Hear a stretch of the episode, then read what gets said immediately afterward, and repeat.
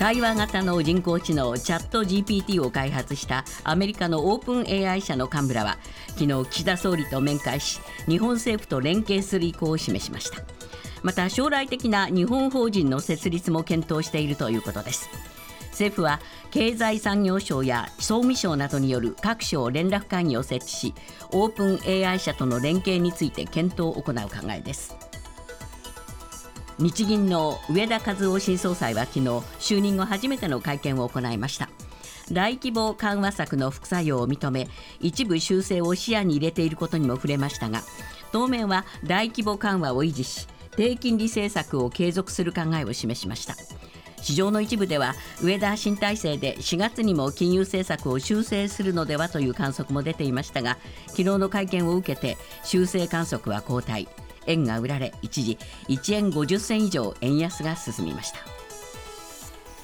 外国人の技能実習制度と特定技能制度の見直しを検討する政府の有識者会議が昨日開かれ、技能実習を廃止し新たな制度の創設を提案する中間報告書の案が示されました。技能実習制度は技術移転という国際貢献のためとされてきましたが、実態は安価な労働力確保に利用され、人権侵害などもあることから、新たな制度では実態に合わせ人材確保という文言を盛り込み、労働力として明記するよう求めています。小倉共生社会担当大臣は、専門性の高い分野での就職活動について、採用選考を現行ルールより3ヶ月前倒しして、大学3年の春休みからできるよう経団連十倉会長らに要請しました。ただ2週間以上の専門活用型インターンシップを経ていることを条件としています。十倉会長らは要請に応じる意向を示しました。日本時間の昨日夜、ロシアのカムチャツカ半島にある火山で大規模な噴火が発生しましたが、気象庁は午前5時にこの噴火に伴う日本への津波の影響はないと発表しました。気象衛星の画像からは噴火に伴う明らかな変化は見られず、これまでのところ海外や国内の観測点で目立った潮位の変化も観測されていません。新型コロナウイルスについて厚生労働省は昨日新たに全国で3290人の感染が報告されたと発表しました。死者は14人でした。東京都では新たに458人の感染が報告されました。重症者は3人で、新たに2人の死亡が報告されています。今朝のニューヨーク株式市場、ダウ平均は101ドル23セント高の 33,586 ドル52セント、ナスダックは 3.60 ポイント下落し 12,084.36 ポイントで取引を終えました。為替は現在ドル円が1ドル133円56銭、ユーロ円は1ユーロ145円04銭で推移しています。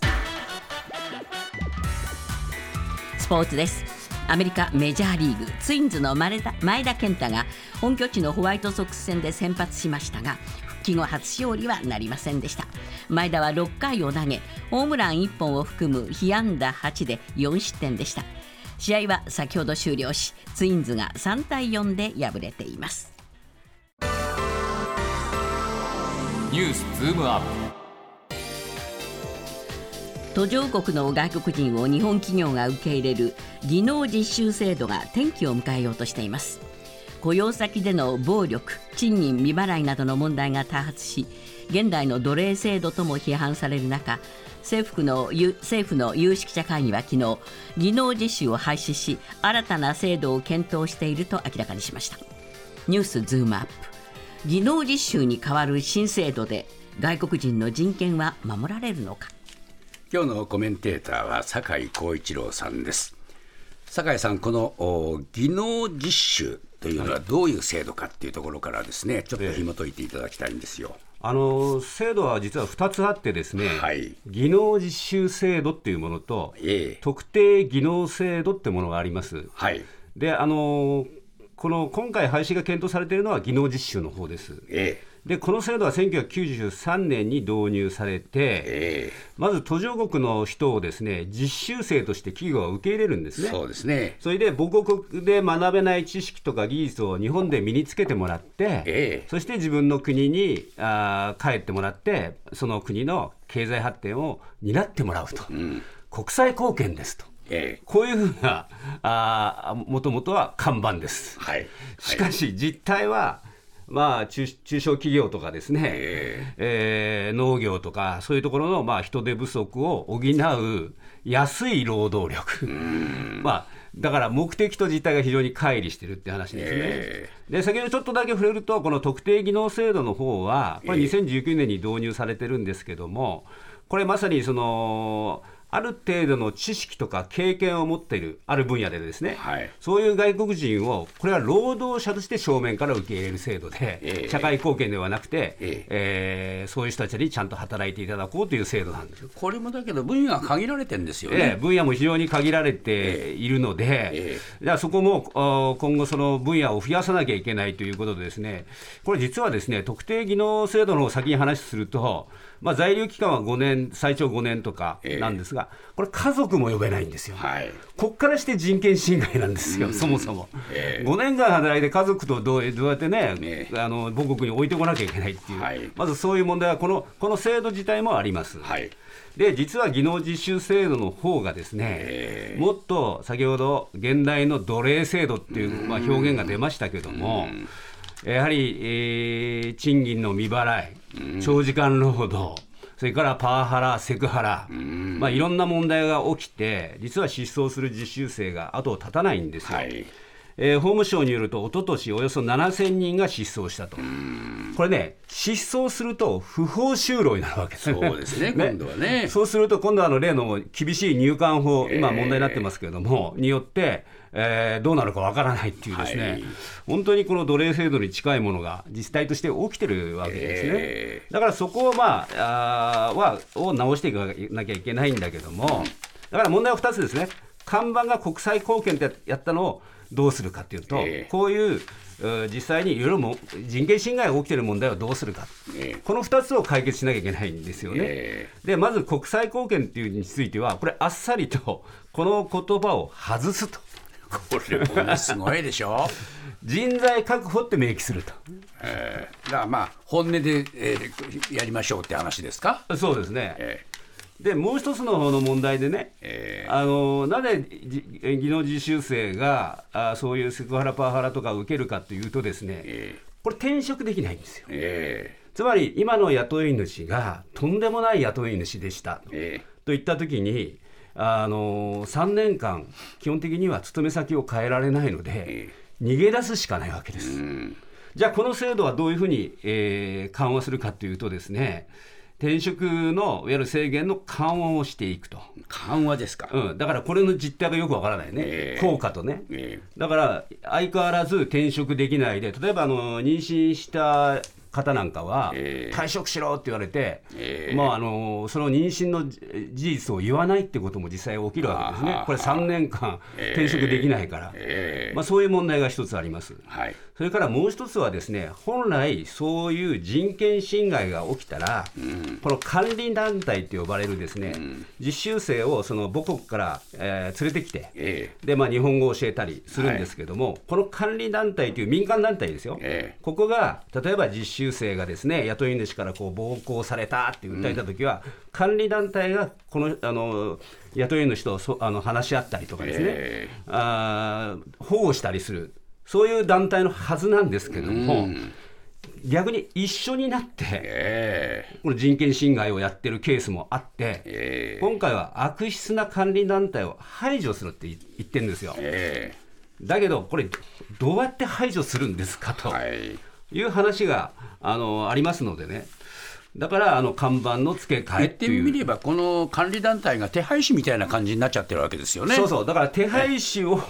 の中の特に悪いやつを排除しますって言ったって、いやその実態をどうやって調べるんですかと、普通はね、こういう、実習生で来られた方たちに、例えば労働組合を作るとか、労基署がこうヒアリングをする、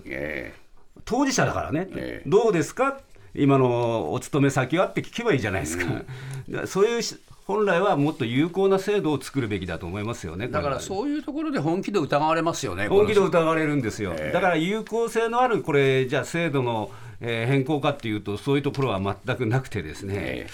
その温存してしまうというですね、人権侵害を、はい、という制度になりかねないと思いますよこれは、ね、ですからまあ看板の付け替えなんていう言葉が出てきちゃうわけですね。そうなんですよね、で先ほど申し上げたように特定技能制度にこう移行できますよ、うん、しかし今は建設と造成2分類だからここを増やしますよっていう話なんだけども、うん、じゃあ家族を呼べませんね、という問題はどうなるんですか、うん、っていうところも答えてないと思いますよ ね。結局これはどうなんでしょうかね。移民政策の問題にやっぱり根本はたどり着くわけですよね、うん、だからさっきの国際貢献という言葉をなくして、もうストレートに人材確保って言ってるところはですね、日本は開国をあんまりしてないから、こういう制度で抜け穴を 国がまあ作ってるようなもんだと思いますよ。ニュースズームアップ。日銀の植田新総裁は昨日就任後初めての会見を行い、黒田前総裁が続けてきた大規模金融緩和について維持するとしつつ、長年にわたる緩和について総合的な検証に乗り出す可能性も示唆しました。ニュースズームアップ。戦後初、学者出身の日銀総裁、初会見で何を語ったのか。坂井さん、まず昨日の会見の印象いかがでしたですか。期待したんですけどね、学者だから、もう少し理論的に今の問題を語るのかなと思ったら、まあ、結局黒田さん前任のですね、追認という形に今終わってるんです。いやちょっとがっかりしましたね。がっかりしましたね。やっぱりね、黒田さんがあんまりこうおしゃべりが上手じゃないから、うん、世の中にこうメッセージを発しなかったじゃないですか、やっぱりこれ植田さんはメッセージをですね、まあ、制度を変えるのはなかなか難しいとは言いながら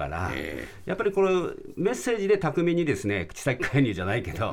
やっていただけるのかなと思ったらあんまり上手じゃなかったなっていう、まあ、この方日銀の審議員をもう7年、ね、実務経験やってらっしゃる方だから、はい、ある意味実務方なんですよね。そうなんですね、理論派理論派って言われますけど、実際に日銀の審議員ですから、黒田さんたちと一緒にやったんですよね。そうなんですね、だからそういう流れがやっぱり出ちゃうんですよね。出ちゃってるし、いやまあ眼で言うと、岩盤のように出てましたね、今回は。出てましたねでまあ、せっかく変わるんだったらこの日本が立ち遅れてる部分にメスを入れるっていうぐらいの迫力のある話が聞きたかったですね。そうなんですけども、実際は例えばですよ、じゃあ具体例でいきますと、物価上昇目標 2% の達成、こういう目標を、今もやっぱり掲げる必要があるのかっていう議論はあるわけですね。なぜかっていうと、黒田さんが10年かけて実現しなかった、しかもその時に大規模な緩和をやった、それでも達成できなかった、これ目標変えればいいじゃないのと思うんだけども、これ達成をしていきたいっていう看板は変えないっていう。そしてそう簡単な目標じゃないと。そう簡単な目標ではないと言ってるんですが何のためにじゃあ目標掲げてんだって言ってんだよ感じになりますよね。そうそう。でね、もう一つ言ってるのはね、円安によって物価高になってるじゃないですか、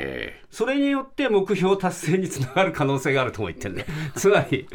人任せっていうかね。そうですよね。そういう言い方だと思うんですよ、でもう一つはこれ市場がですね、ものすごく期待したのが、この番組でもちょっと難しいけど取り上げましたけど、イールドカーブコントロールつってね、いわゆるその金利のですね、をもう無理やり抑えつける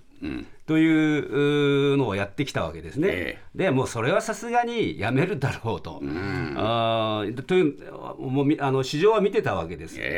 でところが植田総裁は現状の経済物価金融情勢を見ると継続するのが適当と言ってですね、